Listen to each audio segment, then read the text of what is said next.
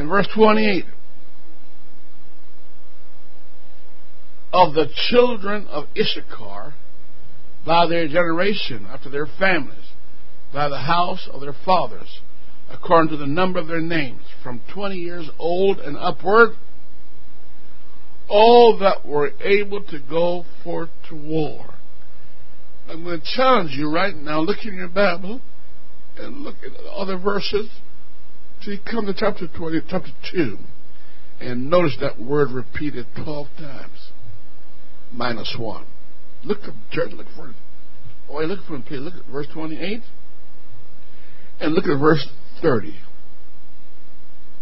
Look at verse 32. Look at verse 34. 34. Look at verse 36. Look at verse 38. Look at verse 40. And look at verse 42. And look again, amen, in verse 45. And this was consistently stated that we're able to go to war. Now, you know when they came out of Egypt, what age did not make it to the promised land? Everything from 20 and up.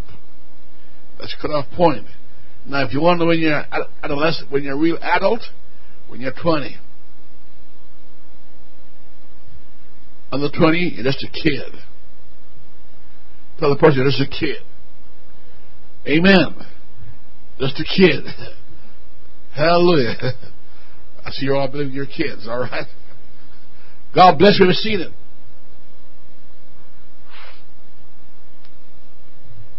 I want you to notice.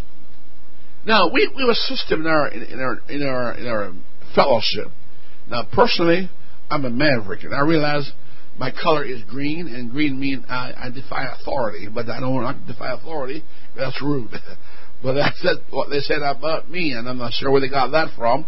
But I'll say this here: we we have a statement that we can't call a man to preach. I'm going to tell you right now, if you are born again of the water and the Spirit, you don't have a choice. You are in the priesthood. Oh, you amen? If you agree. If you agree. you are in the priesthood that young son born to the king's son, he hasn't got a choice if it's in the monarchy. He is in the monarchy. But when he gets older, he got to claim responsibility of the monarchy and the accountability that comes with it. But he's born to lead. You were born again to be a priest and a king to God. You have no choice in the matter. That is your birth. That is your birth. And so, I can't call you to be a priest. I can't call you to be a king because you were born that. That's the pedigree that you're born into. Now, they say, well, we can't call Zachary to preach. We can't call uh, Caleb to preach. Well, you know what? If he's got the Holy Ghost, if he's got the Holy Ghost and baptized in Jesus Christ's name, and then for God, he has no choice but to teach and preach and witness. He's got no choice. The only thing I can do as a parent, as a pastor, a mentor, or a coach. The only thing I can do is help him, guide him into fulfillment of that inheritance that's given to him by nature of birth. Many young lives, young people especially, have wasted waiting for a call that never comes. Because no wise hearted person have ever taught them that you have been born into a kingdom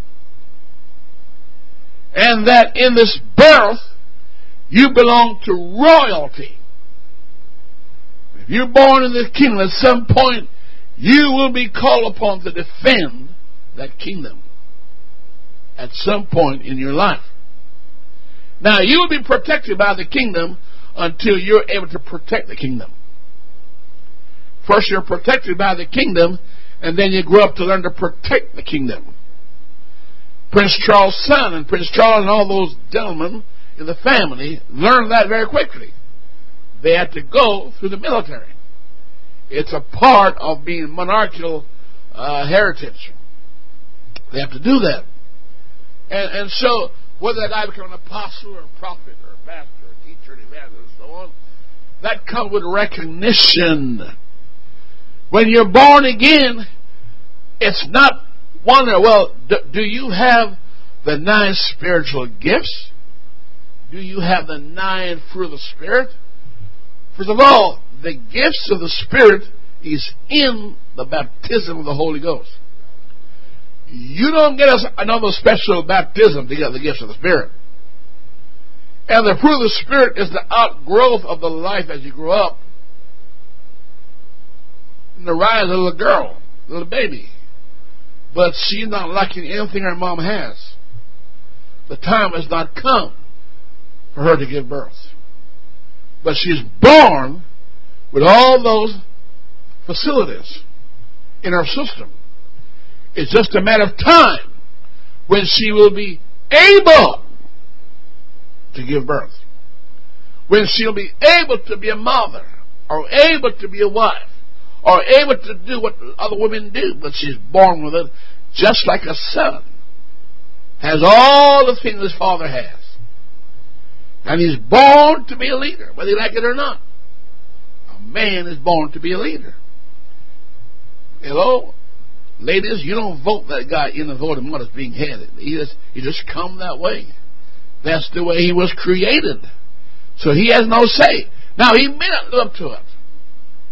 He may not fulfill it. But he's born to be a leader. He's born to be responsible for the household. Now, he may not live up to it, like I said. But of course, that's what parenting is all about. Parenting is to groom and challenge and channel what's already inherent. Hello. Hello. Jesus was not born and then became God. He was God. Is God. The baby is God. Simeon blessed us and he blessed God and said, Lord, let now thy servant. They said, his government he had a government before he even knew it. he was already mighty and almighty without even knowing it. But the time came for it to unfold. Amen. And all all we do as organization, all we do as people in ministries is recognize the timing and the calling and the releasing. There comes the time when a man has to leave his home and join his wife. The time when the eagle pushes out for that eagle is born to fly. And all the attributes of an eagle is in that eagle. Now, when Israel was in Egypt, 400 years, it never crossed their mind that they should fight. The enemy was scared of them in chapter 1 of Exodus. Definitely afraid of them. But Israel did not know she had the ability to overthrow Egypt. And so she stayed in bondage because she didn't have the will to fight and the will to fight back and be freed. And so she stayed in bondage, but the enemy was scared to death of her. Read about it. They're afraid of her. She was mighty, powerful. He was there.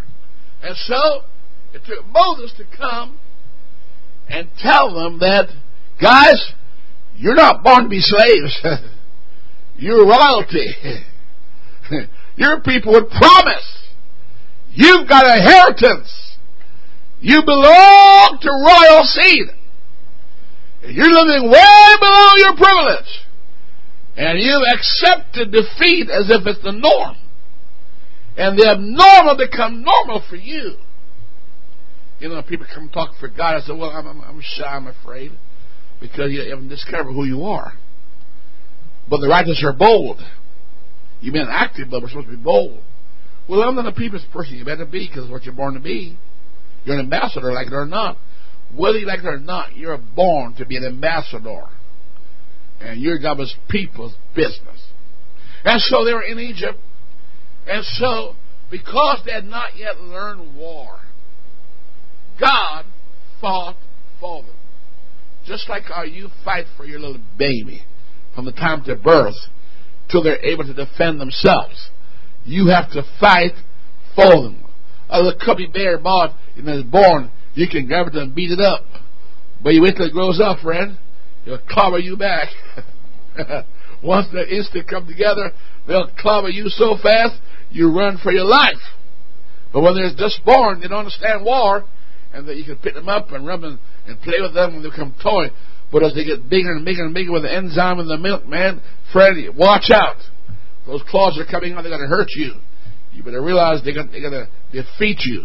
Now, Israel didn't realize that she was able to free herself. Moses came as a catalyst, and Moses t- said, God's going to fight for you, Israel. And all the ten plagues was God fighting for Israel. Israel never had a sword. Israel never lifted up a baton or a stick or a stone in defense. It was God that fought for them. God was their defense. God was the shield. He was the only one doing the fighting. And all they did was just run right behind him. As he was a vanguard for them. Amen.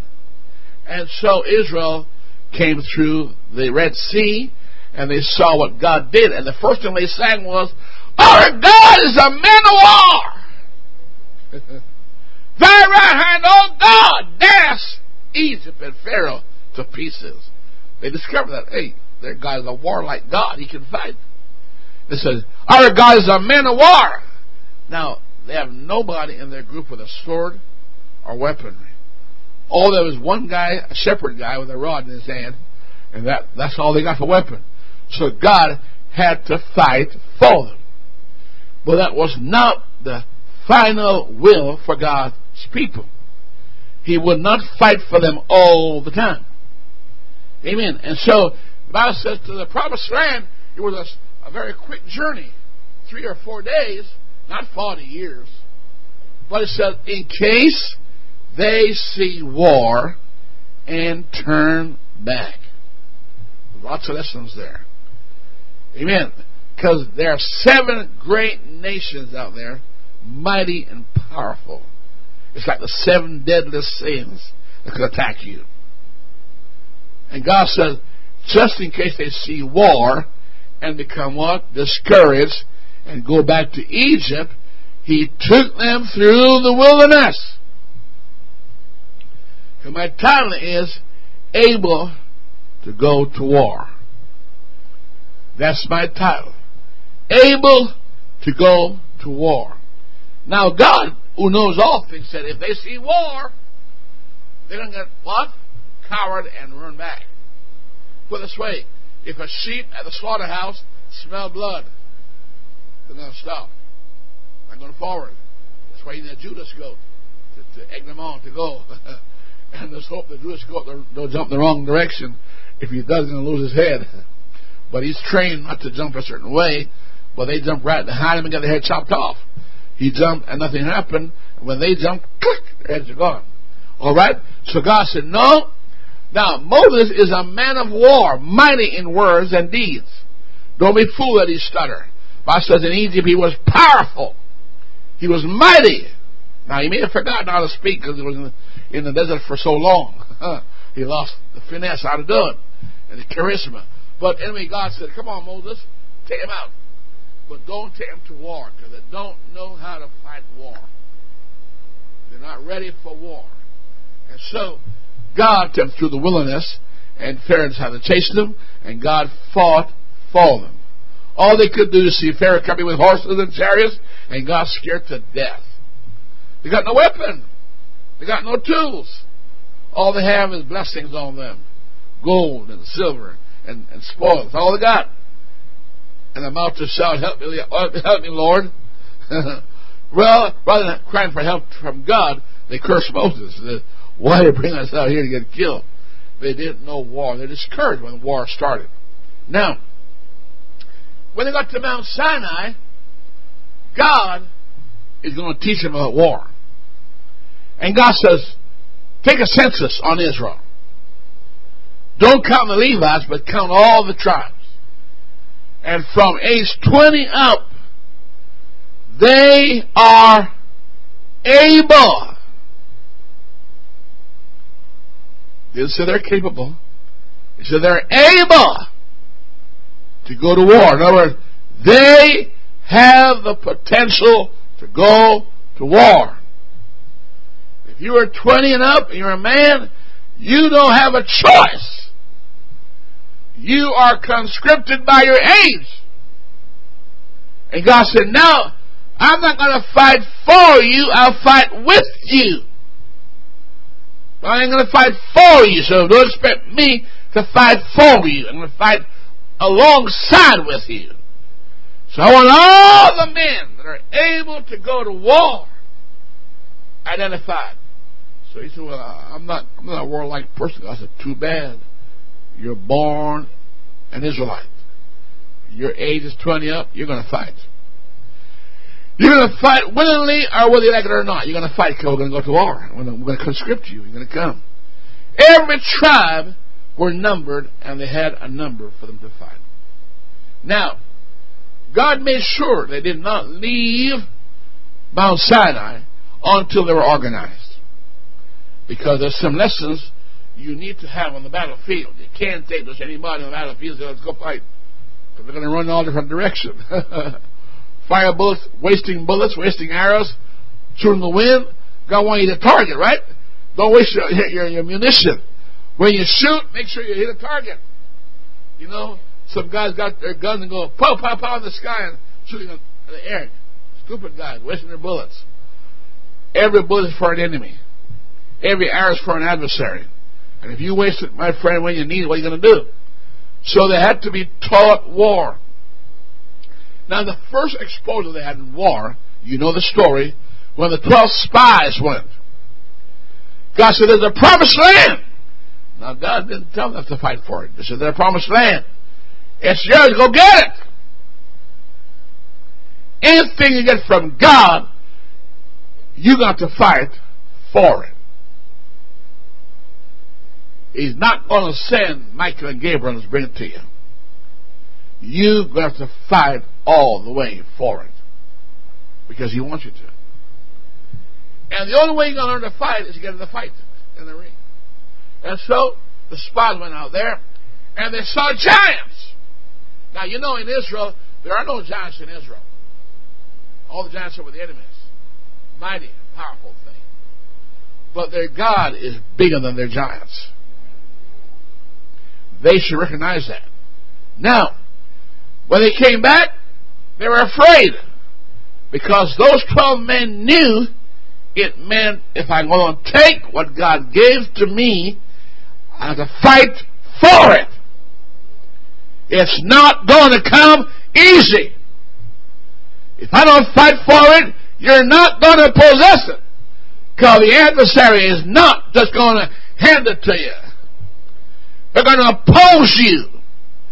Going to block you and do everything in their power to stop you from getting what God gave you.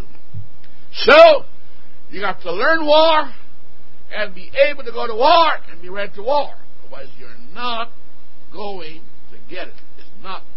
God's not going to fight for you. God knows when to fight for you and when you should fight for yourself and when God's going to fight with you. Well, they rebelled. You know what they did? They rebelled. And so they have infighting, but they wouldn't fight the enemy. It's amazing. Or we can fight each other, but we can't fight the adversary outside. It's amazing, isn't it? Kind of strange. But it happened.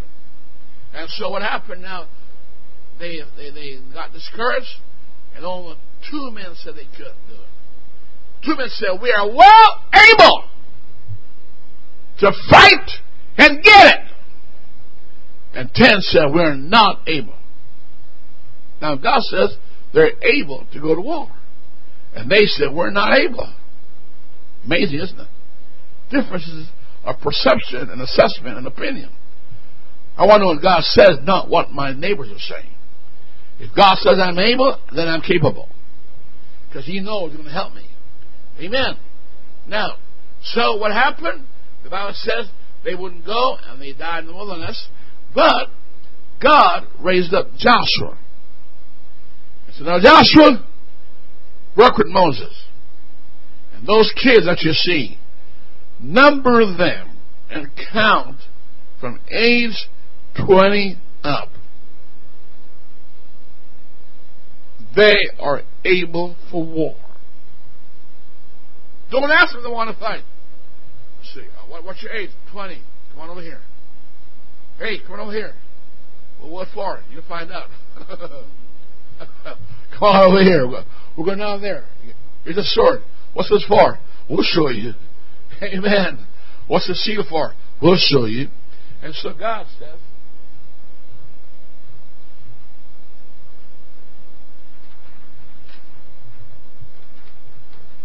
God says, I want you. I want you in my army. I want you to be in my army. You're going to fight for the kingdom. I'm going to give you the inheritance, but you got to get it by fighting for it. What you don't fight for, you give up easily. What you fight for, you will respect. The worst thing could ever happen to any man on earth is everything is given to them free. And they don't have to labor or sweat or toil for it. They will not respect it. They'll, tr- they'll trash it and they'll destroy it and they'll lose it very quickly because it costs them nothing.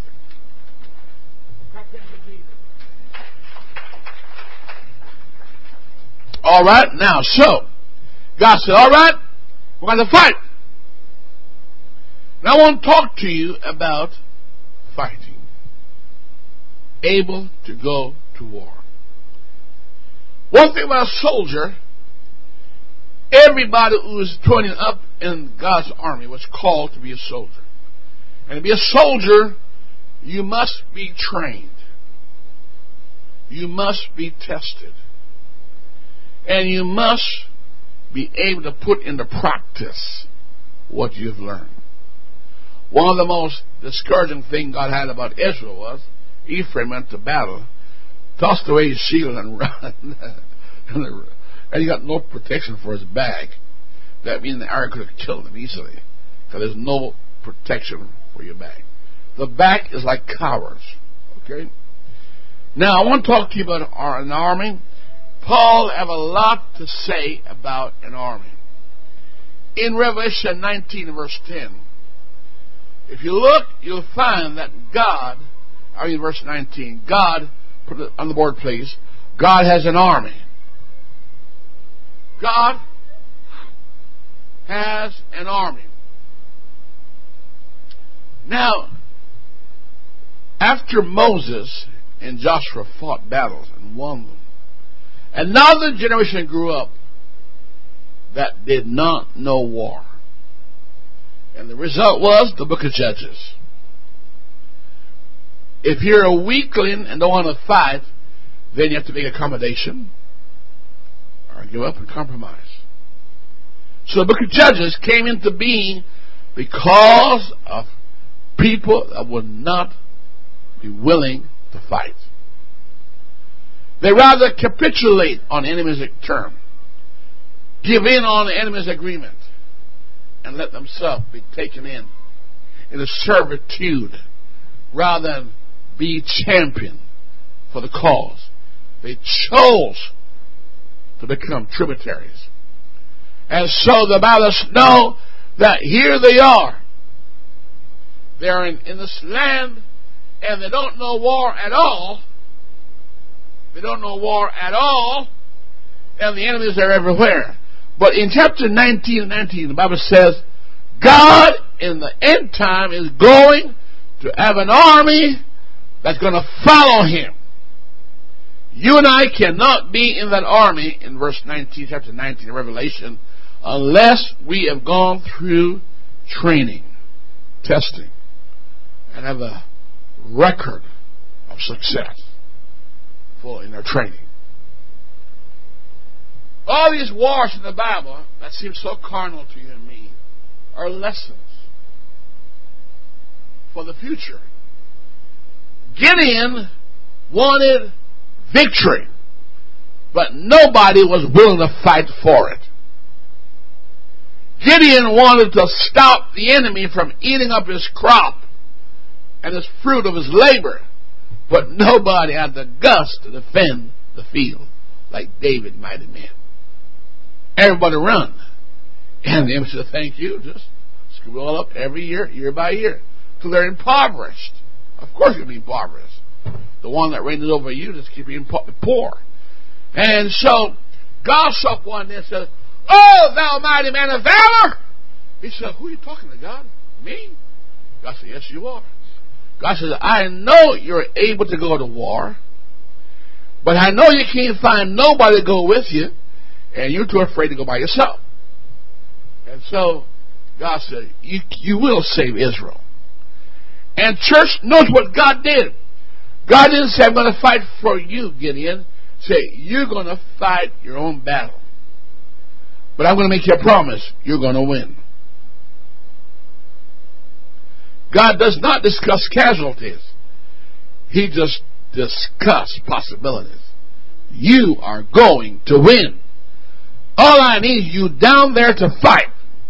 You know, Saul wouldn't go face Goliath because he had no confidence. But David said, I will. I will fight him. Amen. Why? Because they was trained to fight a bear and a lion. And to him, it didn't see no difference. Just like practice. Most time when saints fail God, because they do not put into practice what they were trained to do. And that's why we have courses called new convert courses. Not that you're new, that new, but we're going to teach you warfare. Teach you survival. Because only the fittest shall survive. It's a spiritual jungle. And survival, yes, of the fittest. Because the lion's going to come at you, and the bear's going to clobber at you, and they're roaring at you. But how do you survive? And so God said, get in, get the people together, and get in calling everybody he could. Now, folks, not all volunteers are usable. Thank God they're willing, but not all possible to be used. Amen. And some folks don't understand that. We thank you for your volunteer, but we can't use your blood. Sorry, your blood is not one what we're looking for. It's not your right type or whatever. Your skill is not what we're looking for or your type. So, but thank you for volunteer. We can't use you. And so God took Gideon through that lecture and lesson about the importance of testing for war. Amen. And God said, Gideon, I want you to put these men through testing and trials before they face the real adversary. Because on the battlefield is no place for training. It's action packed, one after the other. And when command is given, you got to respect authority and, and act accordingly. You can't question authority. You got to do, because we have no time to talk about it. If somebody dropped, don't try to pick them up. Keep on running. Keep your head down and run for your life. You're going to win, right? No turning back. And so, there are three tests God placed those soldiers through. And God said, okay, those who are were afraid, go home. Kind of nice, isn't it? All conscriptors and dropouts said, oh, well, thank you, we're gone. Dot, you know, draft dodgers, we're going home. They took off and went home. a whole bunch. Shocking to Gideon. These guys are not able to go fight because mentally defeated. They can't do it. God said, well, okay, what you've got left still need to be tested and proven and tried before you go on the battlefield. So take these guys and say to them, well, guys, I want you, uh, hmm. A test came up, and when the test came, another group fell off by the wayside. And God said, that's still too much. Amen. I'm going to shrink this down to a small group. You see, we like crowd with a crowd and mob guarantee success. But most time armies run war not with the, the majority of the armies, but just a few good men. A few good men in the battlefield. And so the Bible says, God took them down. The last test God gave to them was the water test. And when they tested them, God said, All right, you only got 300 left. From 30,000 to, to 300. Send the rest home. Don't need them. You know why? These are able to go to war. And they're going to guarantee victory. Because it's a foreordained that you're supposed to win. Hello? And we don't want you to lose. And so, in chapter 19 and 19 of Revelation, God has an army. I believe the people behind God in chapter 19 and 19 were conscripted and tested like you and I are right now. When I go to canvas and looking for souls to serve God, really what I'm looking for, I'm recruiting people. That's what I'm doing. I'm really recruiting people to follow the captain of our salvation. And not everybody going to pass the training that's up to training or you pass the test after training. Not everybody going to put into practice what they were taught how to fight. Because there's always the mock battle before the real one comes. Is that right? You got to practice it first. And so the Bible said there is in verse 14 the people that God finally chose to go to battle with is in chapter 17 and verse 14 of Revelation. Want you go there. While you go there, I want you notice this. God told Jehoshaphat, if Ahab go with you to war, I'm not coming. Hello? God said, I'm not with you if these guys are coming with you. I can't go to battle with these guys. I can't go to battle with them. And even though they want to come along, said, no, no, I can't take them along. But God said, I go to battle with these people who have this badge of honor. They have been trained, tested, and put in practice what they've been taught. They're called. Many are called. Few are chosen.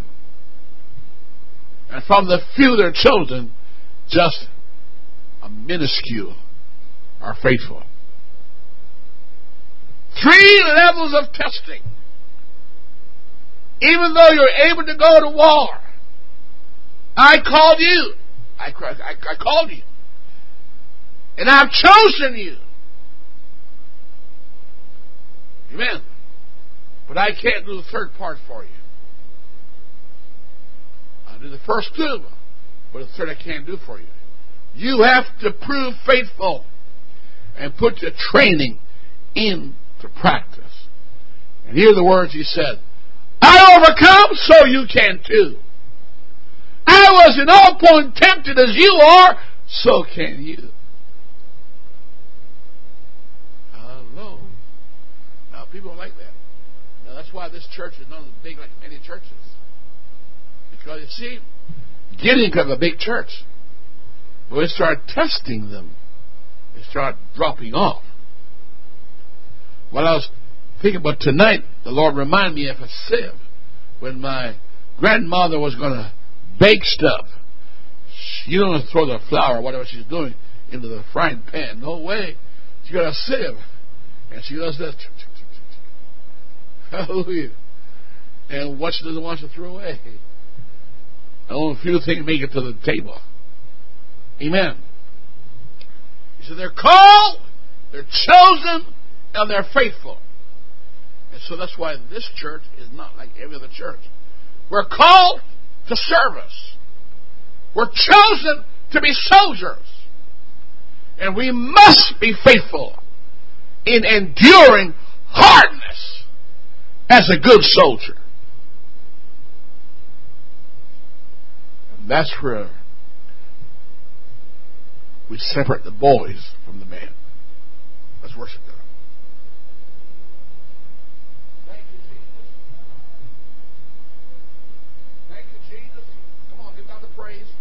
We love you, Jesus. Thank you, Jesus. God separated men from the boys. Christianity is not for cowards. Christianity is the Lord's army being developed. God will not fight this world until He have what He needs. In chapter 19 and verse 19. And right now, He's making a decision who are called, chosen, and worth, and be faithful to Him. In Second Timothy, go there. Two.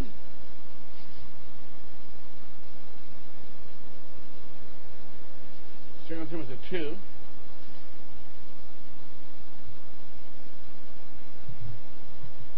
And verse one. Thou therefore, my son, be strong in the what? The grace that's in Christ Jesus. And the things that thou hast heard of me, among many weaknesses, the same commit thou. Commit thou to faithful men who shall be able to teach others also. Today, Canada celebrate those who went to Afghanistan, and some pay the supreme ultimate sacrifice total commitment. The pig in the proverbial story says, Go ahead, chick. You can give your eggs and you live to see tomorrow, but if I give bacon, is total commitment. For, for the pig to give bacon, it's total commitment. It's total commitment. And so the Bible says here, look, they've got to be called, chosen, and are faithful. Be what? Called, chosen, and faithful to be in my army. And so Paul says, and the thing that thou hast heard among many witnesses, the same commit thou to faithful men who shall be able to teach others also. Paul said, call some men into the army. Thou therefore endure hardness as a good soldier of Jesus Christ.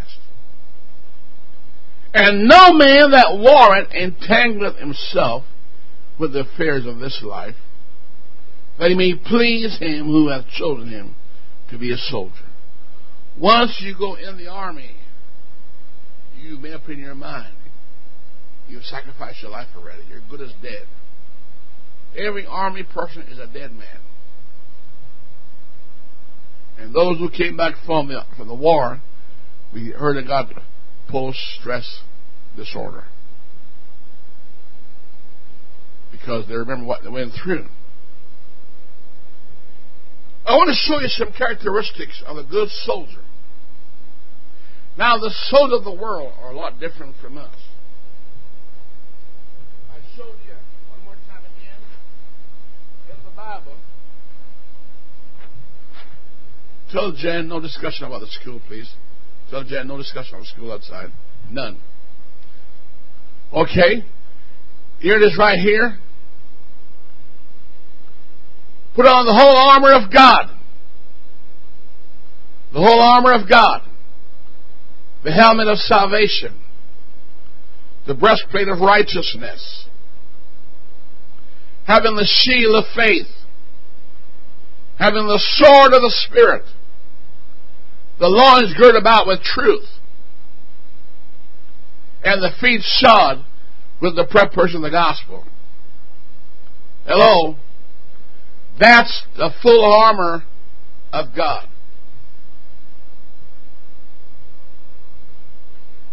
Everybody inside, please. No one stays inside, inside here. Everybody inside here. All right?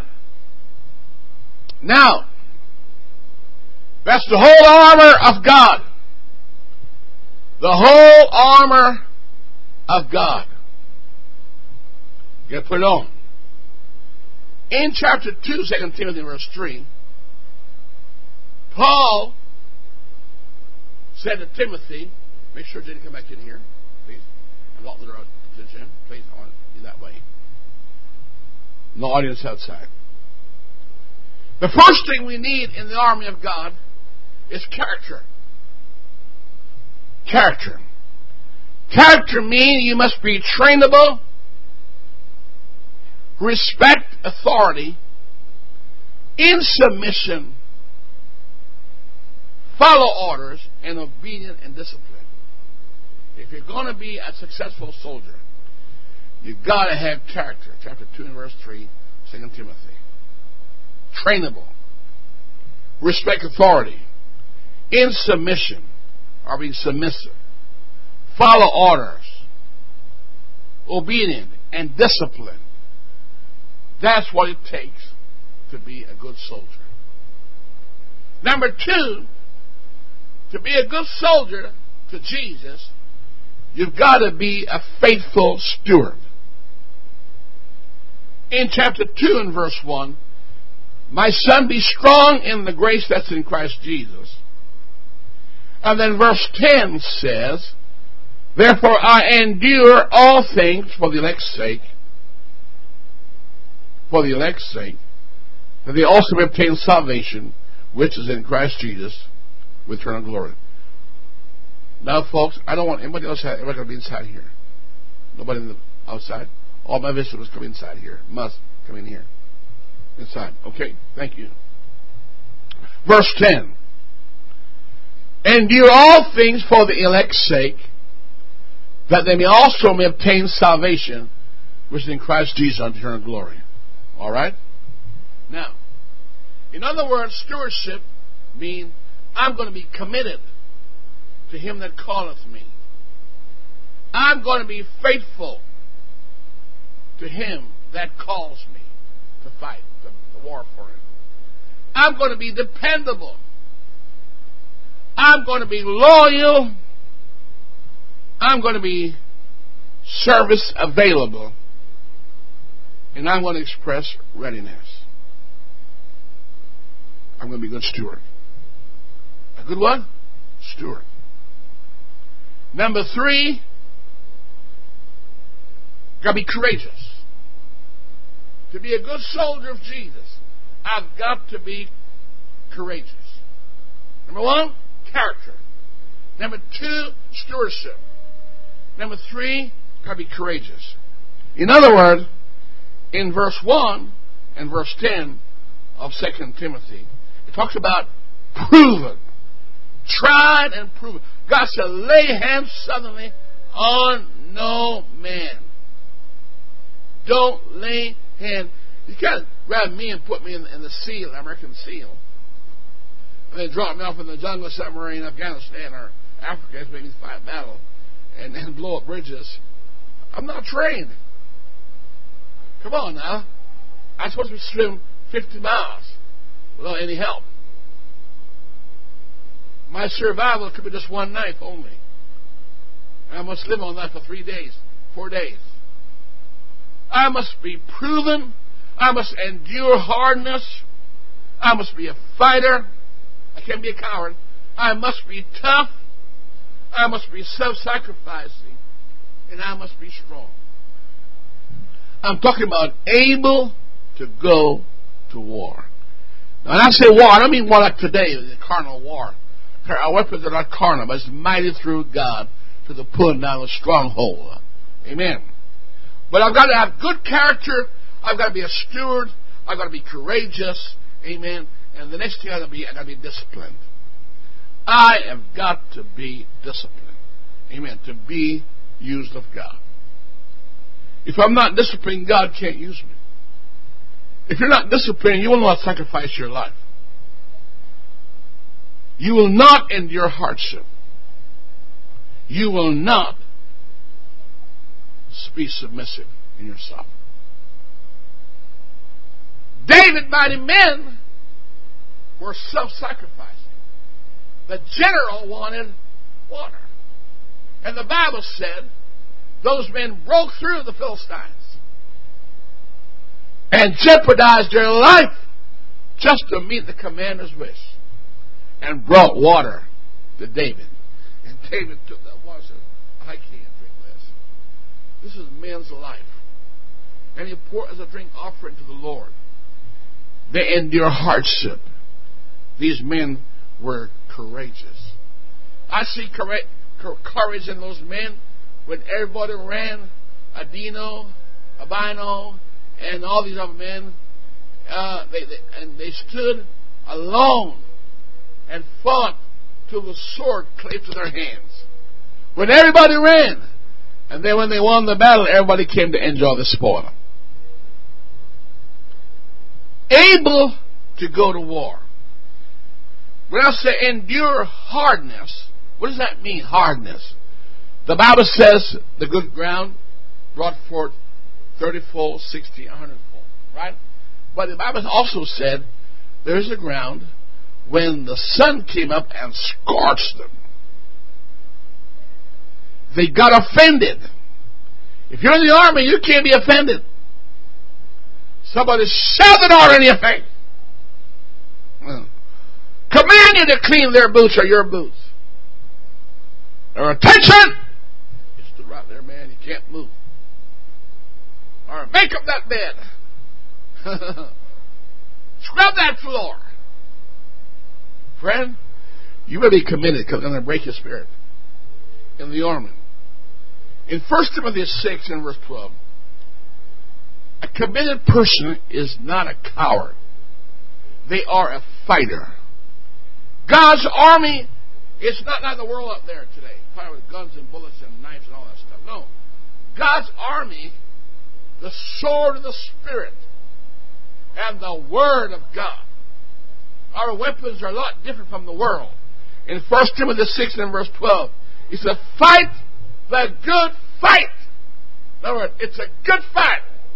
Paul said, I have fought a good fight. I like that. I have fought a good fight. And you notice that part? He said, I got no men like minded like me, except Timothy. Oh, I got a bunch of lots of men, but those men are more concerned with self interest than the interest of the kingdom. When David went down to face Goliath, he put his life on the line. Because Goliath has a armor bearer, and he was several feet tall, and all these weaponry of warfare, and all David had was a proven weapon. He couldn't use sword and shield that Saul had. Couldn't help him. But he used what God had anointed. And said, I come to you in the name of the Lord. And he swirled that thing and let go that thing, and God got behind. God won't fight for him. God fought with him. Fight the good fight of faith. Lay hold on what? Eternal life. In other words, fight to survive. But if you die, don't worry about it. If you worry about dying, go home. You coward. Christianity is not for cowards. Cowards become traitors, deserters, dropouts. It takes a different quality of men to fight for God. Men with integrity, men with courage, men with character, men that God can trust with His Word and His kingdom. Paul says that none of these things move me. I am unmovable. I stand firm. I don't give place to the adversary. I occupy till he come. You know occupation army is? A garrison of men standing out there, holding the fort, as if they were an army. Amen. He said, look, fight the good fight. He said, I fought a good fight. I was no wimp. I have kept the faith. I have not lost anything. I was not disobedient. And they call Paul called, chosen, faithful. Everybody can't be a Christian. Now, everybody wants to be a Christian, wannabes, but they're not going to be it. All right?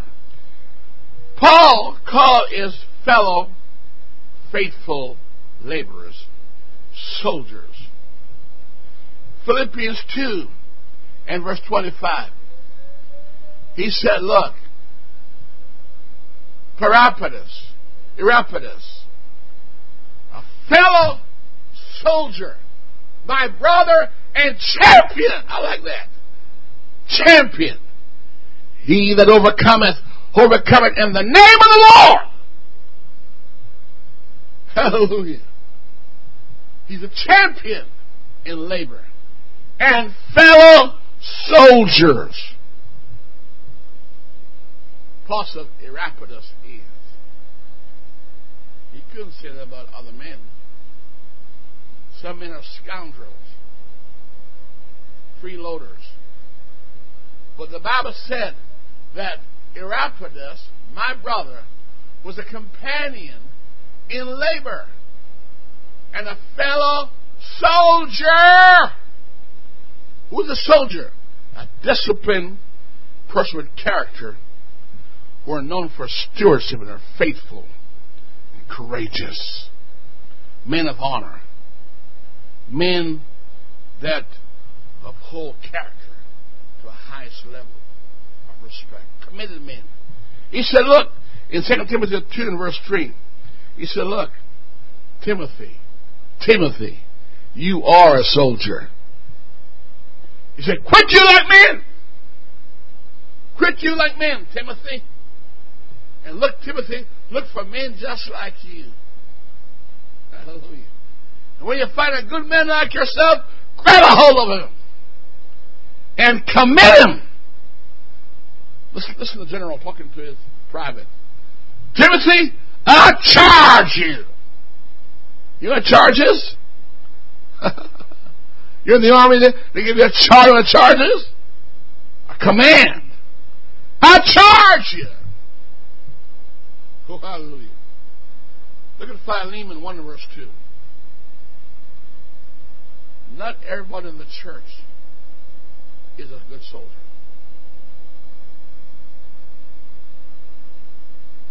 Jesus had 12 men, and one of them was a traitor. He was more concerned about self interest than the interest of God. You see, it, folks, able to be a soldier does not mean that you'll be a good soldier. I just read a little book that I felt impressed to write about an armor bearer. I thought about an armor bearer. How far should an armor bearer go in following his master? Well, everyone in the Bible that I've read so far have gone beyond the call of duty. One said to Jonathan, Do what's in your heart. And that's how, that's what I'll do. Saul fell on his sword, and the armor bearer fell on his sword too. He would not go home without his master. Commitment. The ultimate sacrifice.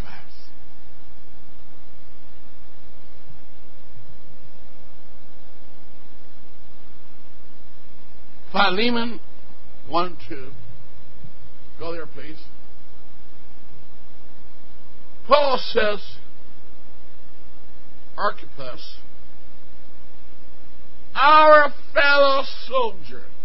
Now, my friends in the States, the Marine, when they train men, a whole bunch comes in, and they try to break their spirit so they conform to orders.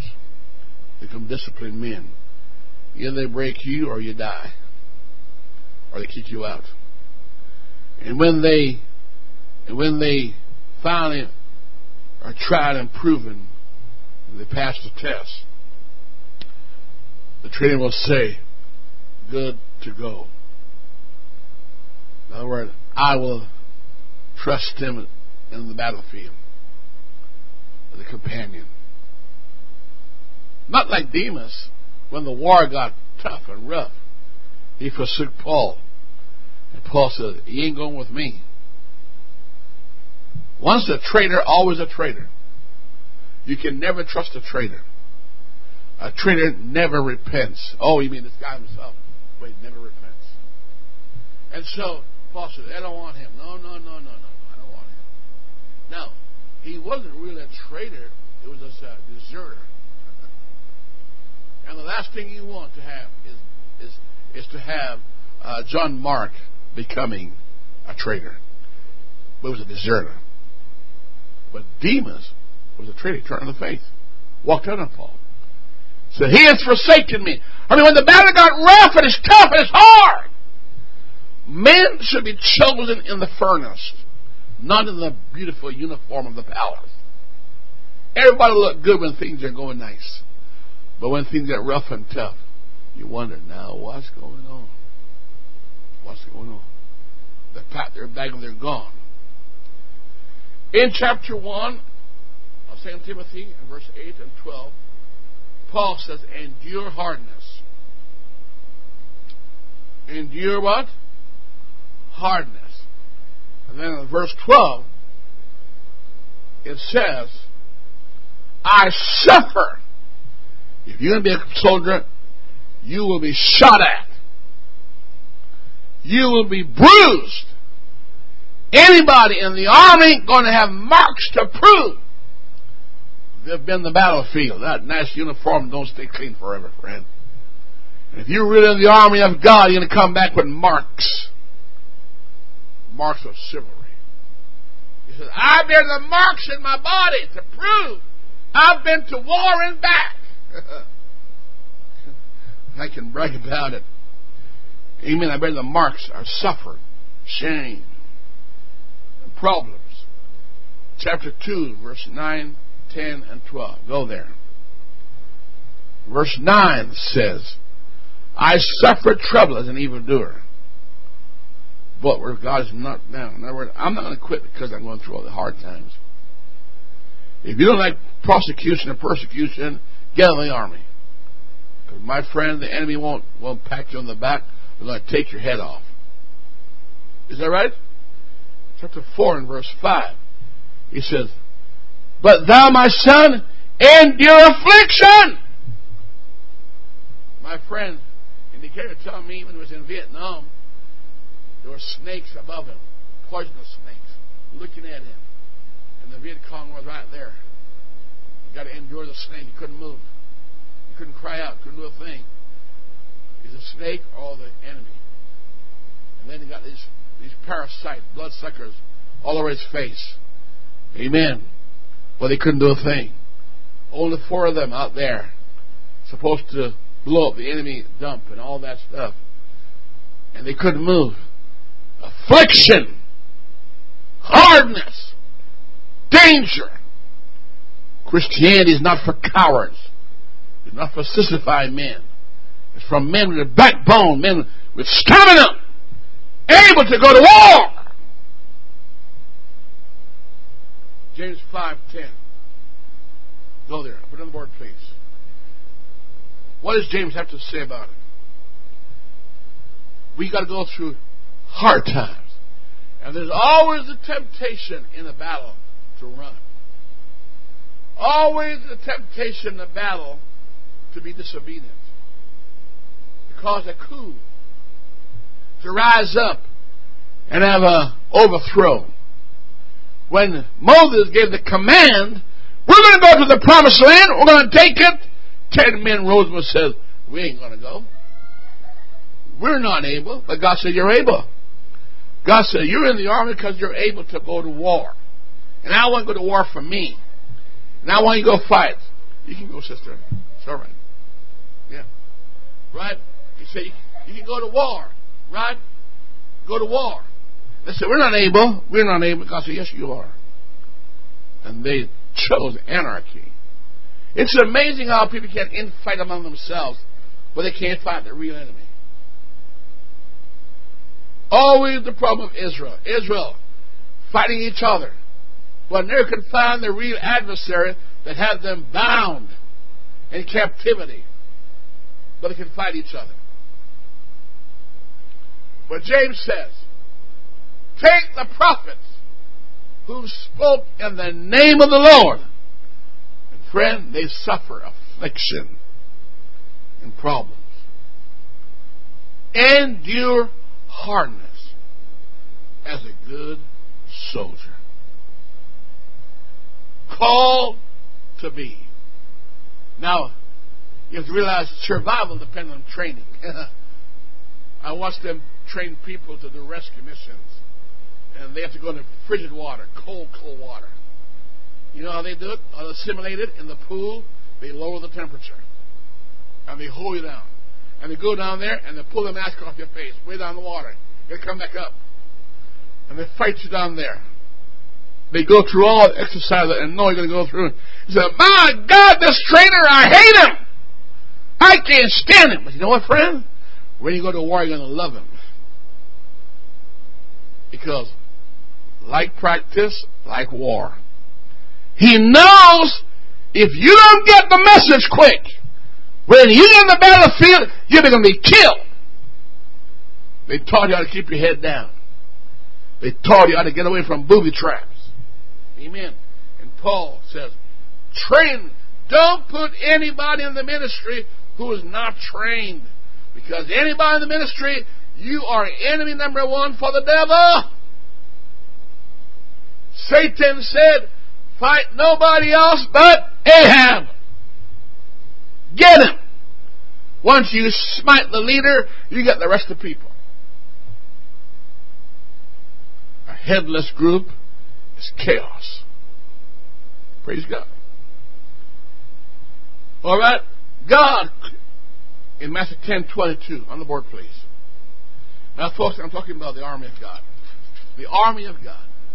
You and I are not going to have the privilege of going behind Jesus in Matthew in John verse 19, 19 until he can prove you on earth. Earth is the testing ground. If you can't pass the test here, what you do under pressure is what you really are. Anybody can talk nice and be deceitful, but what you do under pressure. And from the abundance of the heart, the mouth speak. Well, I didn't mean that, but you did say it. It came from your mouth. You meant what you said. Well, I didn't mean that. God don't say that. God said, from the heart, the mouth speak. Well, I didn't mean it that way. Well, what else did you mean? What, what else do you mean? That's what you said. What we believe. You can only speak what you believe. And he shall be hated of all men. I don't know if any Viet Cong who like Americans during wartime. Hello? But he that endured to the end shall be saved. Many go to war, but few come back home.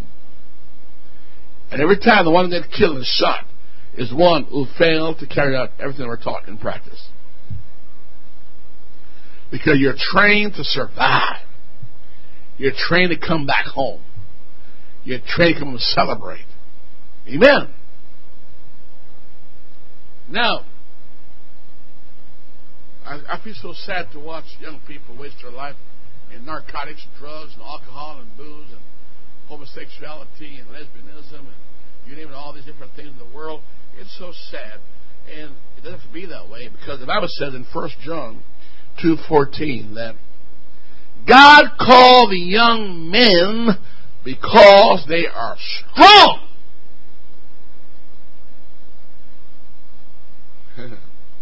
Young men is for war.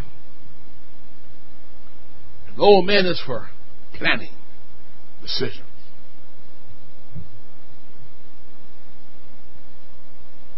Amen. There's a difference between terrorists and the army. The army fight conventional war. They follow rules and regulations. A terrorist is an outcast that just do terrible things atrocities, genocides. God don't have no terrorists. God said when you fight, you must strive lawfully. God said, I want you to fight your battle lawfully. Everything you're doing is above board. You don't break conventions. You do what's right. Joab became a terrorist and killed Abner, and God said, slay him. But when Joab fought the battle properly, God says, good man. Right? When David broke the, the, the convention and cut off Saul's garment, God smote him. Can't do that. A good soldier don't do that. You don't touch a man's reputation. When you pay the man's reputation, that's called assassination. Amen. So thou shalt not bear false witness against thy neighbor. That means don't ruin a man's reputation. When you do that, you destroy that person. The last thing you touch is a man's reputation. And the Bible says that uh, David touched Saul's garment. And on the fringe of his garment represented reputation. And his heart smote him. The only way your heart don't smote you is you got no conscience. When you got no conscience, you're being seared. And a man with no conscience is a dangerous man. God don't want him. Praise God. All right? 1 John 2 14. I've written unto you, Father, because you've known him that's from the beginning. I've written unto you, young man, because you're strong. You know, God said, well, I lift weights, I do push, but, but I push all these weights, tricep, bicep, side step, whatever kind of stuff. and you ask them, okay, what have your biceps done for you, your triceps? your muscles. What's done for you? This big flob flesh. Strong means will, determination, inner fortitude, strong character, make lawful decisions, beyond impeachment, pure in heart, right motives, no hidden agenda. You can't fool God. The Holy Ghost knows what you're thinking. You're not dealing with a charismatic world. You're dealing with the things of God who can read the heart and know the thoughts of man. Amen. You can't deceive God. Come on. Be strong in the power of his might. Hallelujah. I'd rather guy who would never lift weight, but carry the word and weight the kingdom on his shoulder. The one who pump iron and steel. Because bodily exercise profit little. David may be small, but his God is big. First Corinthians 16 and verse 13. Go there, please. I'm talking about able to go to war. Amen. That's why I don't hang around people that are deceitful. You don't want to go hang around people who are not honest. You know, stab you one in the back. Because one thing God don't give this soldier here. The soldier, have no, no weapon for his back. A lot of backstabbers in our world today. It's pretty sad. He's trying to make it uh, walk in, in the journey. All you can feel is a knife on your fifth rib.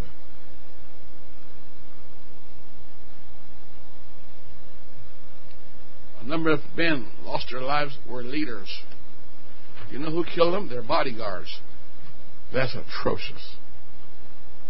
Even Kennedy says his bodyguards were a part of this conspiracy to kill him. You know who would break up the twelve with Jesus Christ? One of his twelve men. They couldn't get to Jesus. Man, he walked on water. He cast out devils, but he sure couldn't cast out Judas. Because he was a buddy. He says to the Corinthian church, Watch you! Stand fast in the faith. Quit you like men. Be strong. Be strong. The hardest bullet on any battlefield is not the bullet of the enemy, it's friendly fire. Hear about friendly fire? Guy got shot by friendly fire. You know what I mean? They shot their leader. They didn't like it. In the middle of the war, they act like an enemy and went, pound, shot him. As if the enemy shot him, but they shot him. Called friendly fire. Most leaders are killed by friendly fires. The last thing Jesus Christ wants behind him is a bunch of traitors.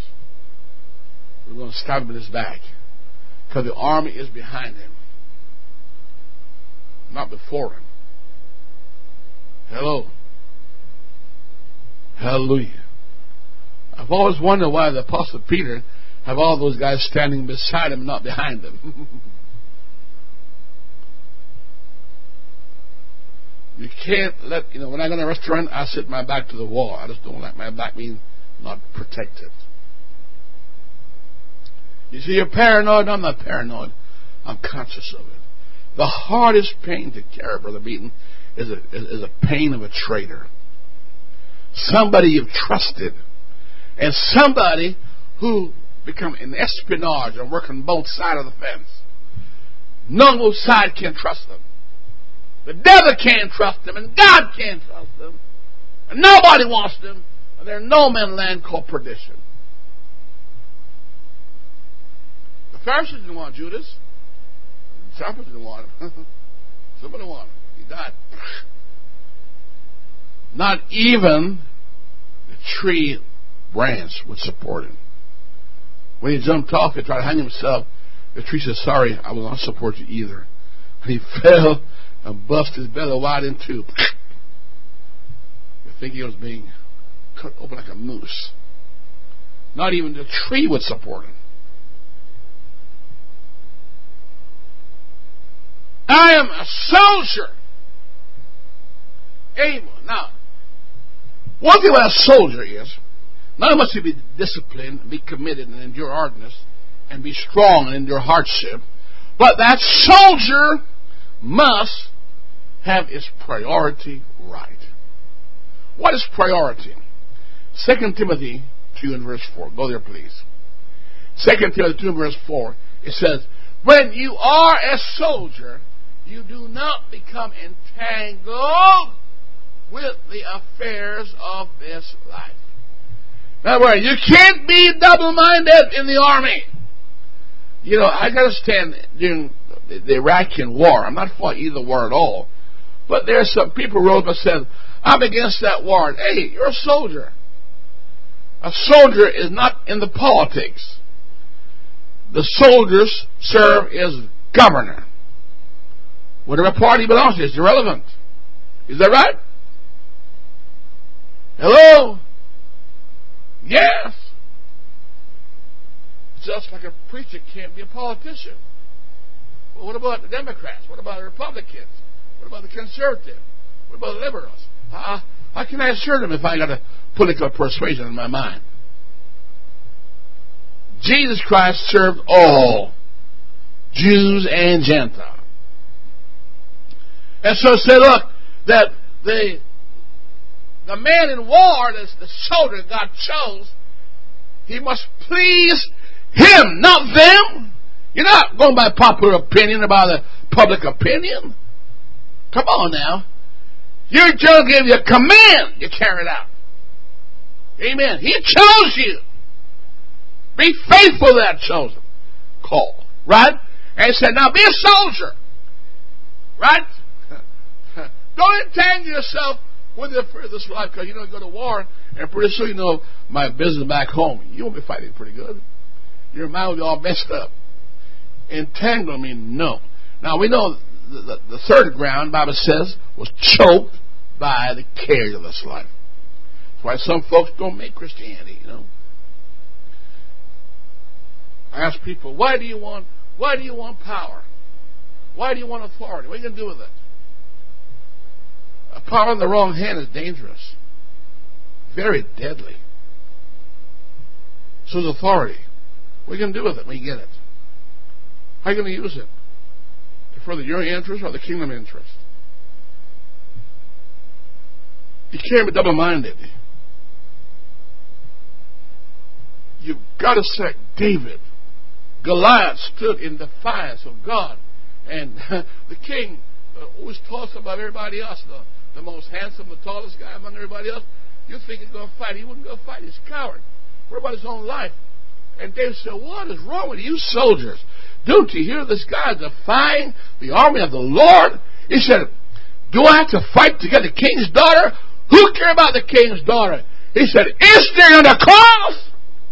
Other words, is there a cause worth fighting for? John Kennedy put it this way Say not what America can do for you, but say, what can I do for America? In other words, why do you want to? Why? Why? Why do you go fight? Don't you see? I mean, they're blaspheming the name. One thing about Muslims I like to say about them, they'll fight for Muhammad. They'll fight for Allah. They'll fight without any kind of shield or protection. They'll lay their lives down. They will. No question about it. You blaspheme their Allah and see what happens. You're going to be a dead man. And I like that about them. I do like that about them. They're committed. They said, the cause means more than my life. A soldier, when he goes to the army, he says, My life don't worth anything The costs means more. I'm fighting for a cause. And it's worse when they're captured and they betray their brothers for the liberty, for temporary. All right? You see, The king's business requires haste.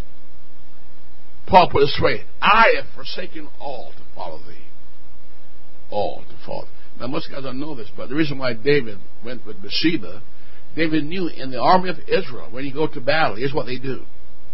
The soldier made a commitment. He said, Look, wife, I'm not coming back. You can marry anybody you want to. It's up to you. But I'm, I'm, I'm i may not come back, so I, I release you to marry whoever you will. So, in other words, I'm going to die for the cause. I'm going to lay my life down for the cause. So don't expect me to come back home. Don't even worry about it. Just write me off as dead. Don't fret for me. I'm gone to fight for the cause. And David knew that. And so when the war was going on, well, guess what? Uriah was a Hittite who's not even an Israelite. Huh? I used a one time enemy of Israel, now joined Israel is fighting for the Lord and the cause of the Lord. And David saw his wife and commit adultery with her and tried to cover it up, tried to bring the husband home to cover up his bad deed. And the guy said, I can't do that. So David, I, I can't, I can't, David, you're my king. You have a cause out there being fought for. He said, the ark of the Lord is out there, and, and my, my fellow soldiers out there, and they're laying down their lives and they're dying. You asking me to go home to my wife? I can't do that, David. I'm not disobedient, but I just can't do it. I'm sorry, King. Your call. You taught me right. You told me these things. And now I'm living what you told me. And I can't desert my brothers. And I can't desert the call. I've got to go fight for God. The ark is out there. I can't go home. But David lacked integrity. David said, you know what? Get him drunk. He was mad because he wouldn't go home cover up his sins. But it was the man's integrity. I think Uriah's integrity was higher than Job's integrity. Really was. It cost him his life.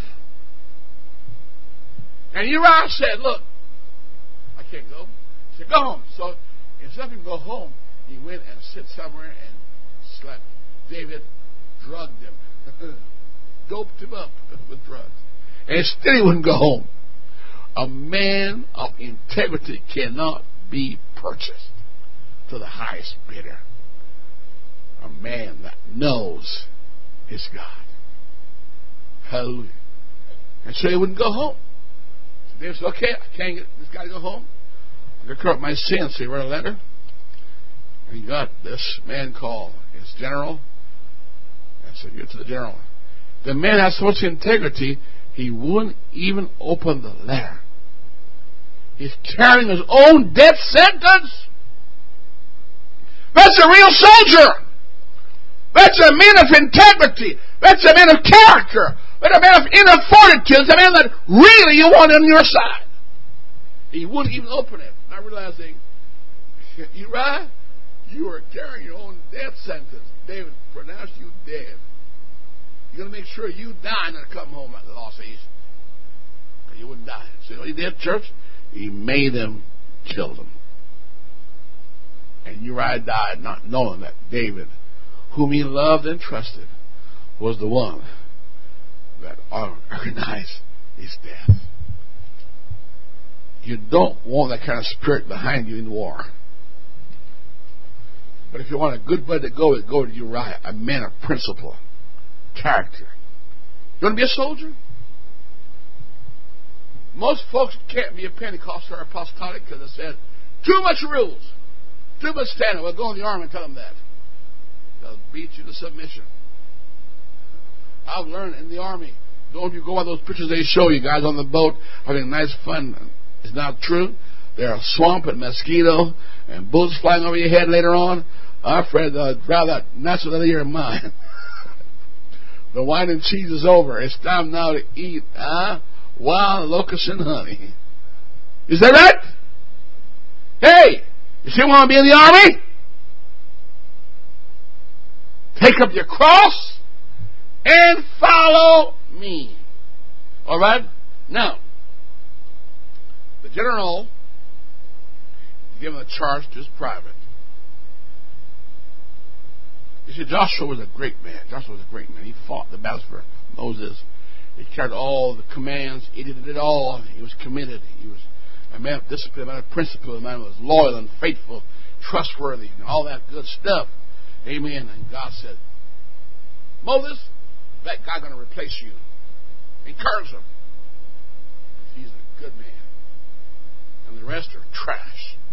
Get rid of them. They die in the wilderness. All right, chapter 2 of 2 Timothy. Go there. I'm going to point some things out to you that I've noticed in the Bible. Number one, here is Paul at, at talking to a young man called Timothy. Number one, be strong.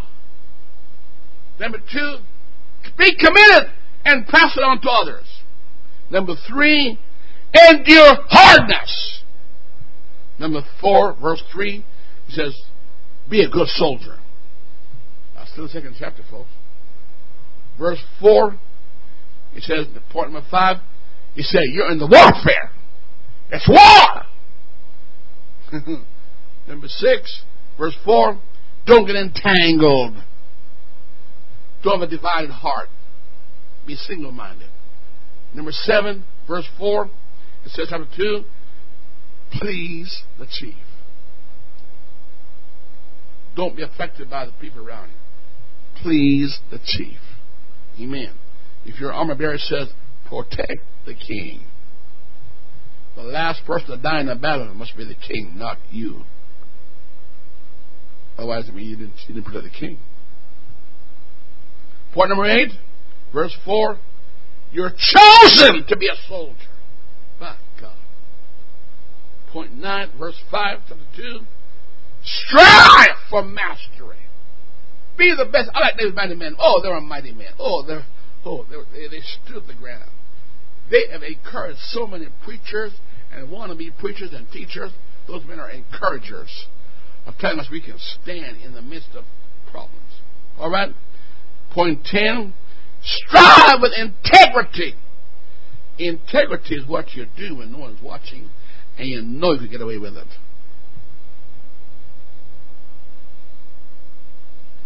Integrity says every man have his price and will sell to the highest bidder. God chose you to be a soldier. If you're a soldier, you're going to have more time of suffering than time of holiday. Verse 9. Suffer like a soldier. Be tough. Verse 10. Endure hardness like I do. Like me. Endure like me, he says. In verse number 13, he says, Die with him.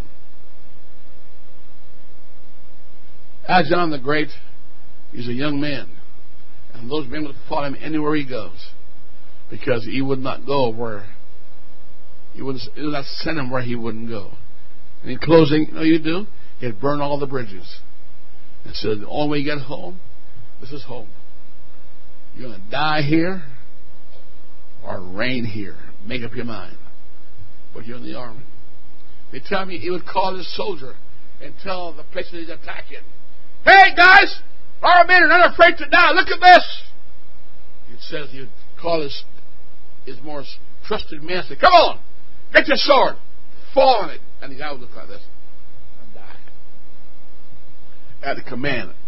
And people were scared of him because he had men, men that are real men, men that were strong, strong willed, men that are committed, men of character, men who are steward, men who are courageous, men of principle, disciplined men, men who are committed and endure hardness. They're looking for hand. Now they're soldiers, they're fighters. They're not homesick. They're kingdom minded. All right?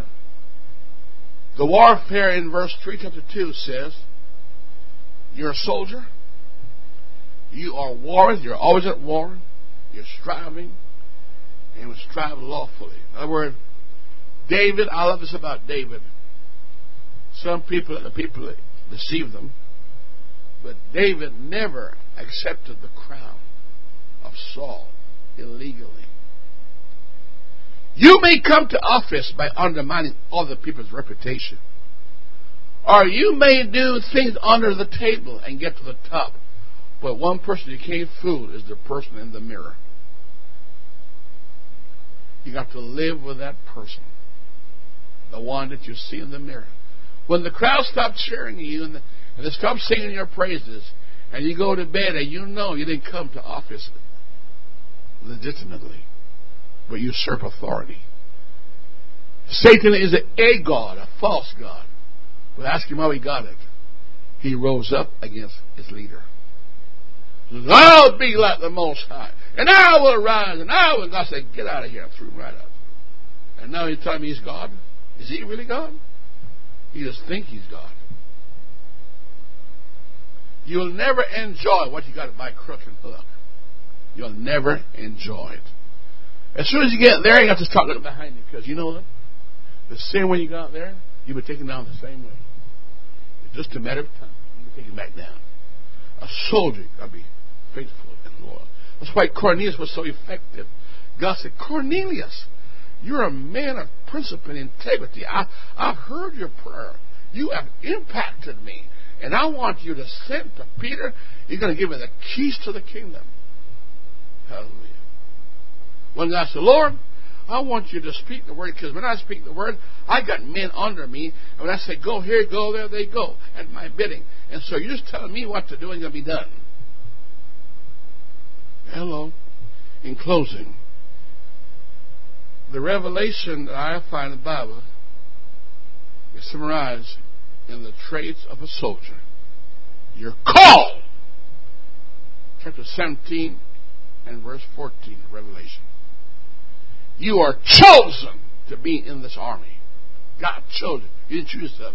God said, I chose you. Chapter 19 and verse 19. And you must be faithful. When no one's watching you. And David's on the backside of the desert. And the only audience he had is the wilderness. He said, My father never lost one sheep. Jacob said, Laban, I never stole one thing from you. Anything you lost, I replace it as if I lost it. That you suffered no loss. Will you stand? Will you stand? Discipline. Who's a good soldier? Someone disciplined. Chapter 2 and verse 3, 2 Timothy. Another trait of a good soldier, one who's disciplined. He's disciplined. Number two, he's committed. You're committed. Are you committed? Well, Pastor Neil, you know, I know I should close church up, but I got to go home. Well, go home. I got to go home. I got to go. Well, go. I got to do this. Well, go do it. But the cause is greater than my self interest. When I walk through that door, I'm not involved anymore. It's about Him. David says, Solomon, this house is for God. It's not for man. Amen. I'm committed. I got to turn the lights off. That's my job. I'm committed to it. I'm committed to be present. And the only way David was not present before Saul was when he was unclean. He said he was unclean. So number, th- number three, verse 1 and 10, you got to be strong and endure hardness. I told people, if you want to be a pastor or a leader in the church, mark it down. People are going to badmouth you, criticize you, call that kind of name. And if you're not prepared for that, don't even step in that role. Because you'll never be right for everybody. You'll never please everybody. Some are going to find fault with you, and you'll never do a thing right. And if you got your chip on your shoulder, get out of the ministry quick before we kill you. Because we will stone you. People only stone fruit trees. In Jamaica, we don't throw stones at trees that bear fruit. You got enough fruit, we won't throw any. And only people make decisions make mistake. And people who don't make mistake make don't make decisions. So all the perfect people in church are people who don't ever make decisions or do anything for God. It Makes sense to me. Right? Hello? You see, Saul could never be happy with Jesus and what he was doing. He criticized everything he did. But when he was with the enemy, I mean, he just chat, chat, chat, chat, chat, chat. It's sad when, when people are unhappy with their own army, but when, the enemy camp, they're full of mouth. That's Israel. That's Ephraim. Ephraim badmouth Israel. And when they're with the enemy, my God, it is. Well, a good soldier, in verse 4, chapter 2, is obedient to the chief. You can't serve two masters. David didn't listen to the song. Well, Saul has slain his thousand, and David's ten thousand. Somebody's going to sing a song, and some won't sing a song. Some going to follow you, and some won't follow you. Some going to think you're stupid, and some think you're all right. So what? Please the chief. Boy, pretty quiet around here. Number four, the priority is the cause. So you know I'm going to practice? I was in the church, and this lady had good talents, and they need her. I see it in the Turkish island, and I see it in, in Canadian Plains, and I see it in other states. It's the same devil everywhere. Have all these good talents, and the church needs it, and they will not give it. And in the name of my kid, I got to go to bed. I got to put my kid to bed. Put my kid to bed. I watch parents do that, and those kids turn to be wretched later on. I once those who supposedly submit their kids to the so-called torture of church live better. I've seen social services grab parents to courts and destroy those kids. The kids die with OD, and they forsook him in the street. But in the church, they said the church was not good for him, and they destroyed him. We're going to train our kids to be soldiers. Your kids got to learn that priority is God. Well, you gave up your family for the church. Guess what? Your family ain't going to go to the grave with you when you die. When you stand before God, your wife and your husband ain't going to be there. So help me, God, they're not going to be there. When you die, honey, you're going to die alone. Your wife can't help you. Your husband can't help you. Your kids can't help you. Just you and God. You better have him as your friend. Because you don't write the last word. I don't care what my wife does. I'm going to live for God. Amen. I'm going to church you don't want to go to, I'm still going. If he's going to stop me, you get off it, friend. She's no better than that. She's no competition for Jesus. Absolutely none. Never will be. Never can be. Nobody in my life. God is first. Amen. Priority. David said, there's a cause. Number six, chapter 20, verse 3, lawfully. How did you get in that chair? Who did you kill? Who did you stab? Whose character did you assassinate? Coup d'etat. You see, the, the northern tribe was a bunch of backstabbers. Everyone came to the crown with a knife. Read it. Not one was by God. Not one. They kill each other to get the throne. But in the southern, God chose man because of what they will do for his people. Amen. Praise God. Amen. And then I want to be a soldier. A soldier, I got to be sold out to God. I start out on able to go to war. Why do you want to be a preacher? Let us take care of you. Most guys today, most people today, want to become pastors. You know how they want to become pastors? They will never start a church on their own. Never will. They want somebody have it ready made handed to them. In every case, they destroy it. That was the sin of Saul. Saul came to power and sat in chair he didn't fight for. Amen and reign over things he never built. It's like Solomon. Solomon was the same thing. Solomon in everything he never fought for. And what did he do? He brought disgrace on Israel. But David was a lot different. He was always running, running for his life, running, running a fighting battle for the Lord. Amen. And he wrote more psalms for the Lord. Hallelujah. In those last days, he went said, God, everything I had came from you. I got it lawfully. I didn't, and you know what?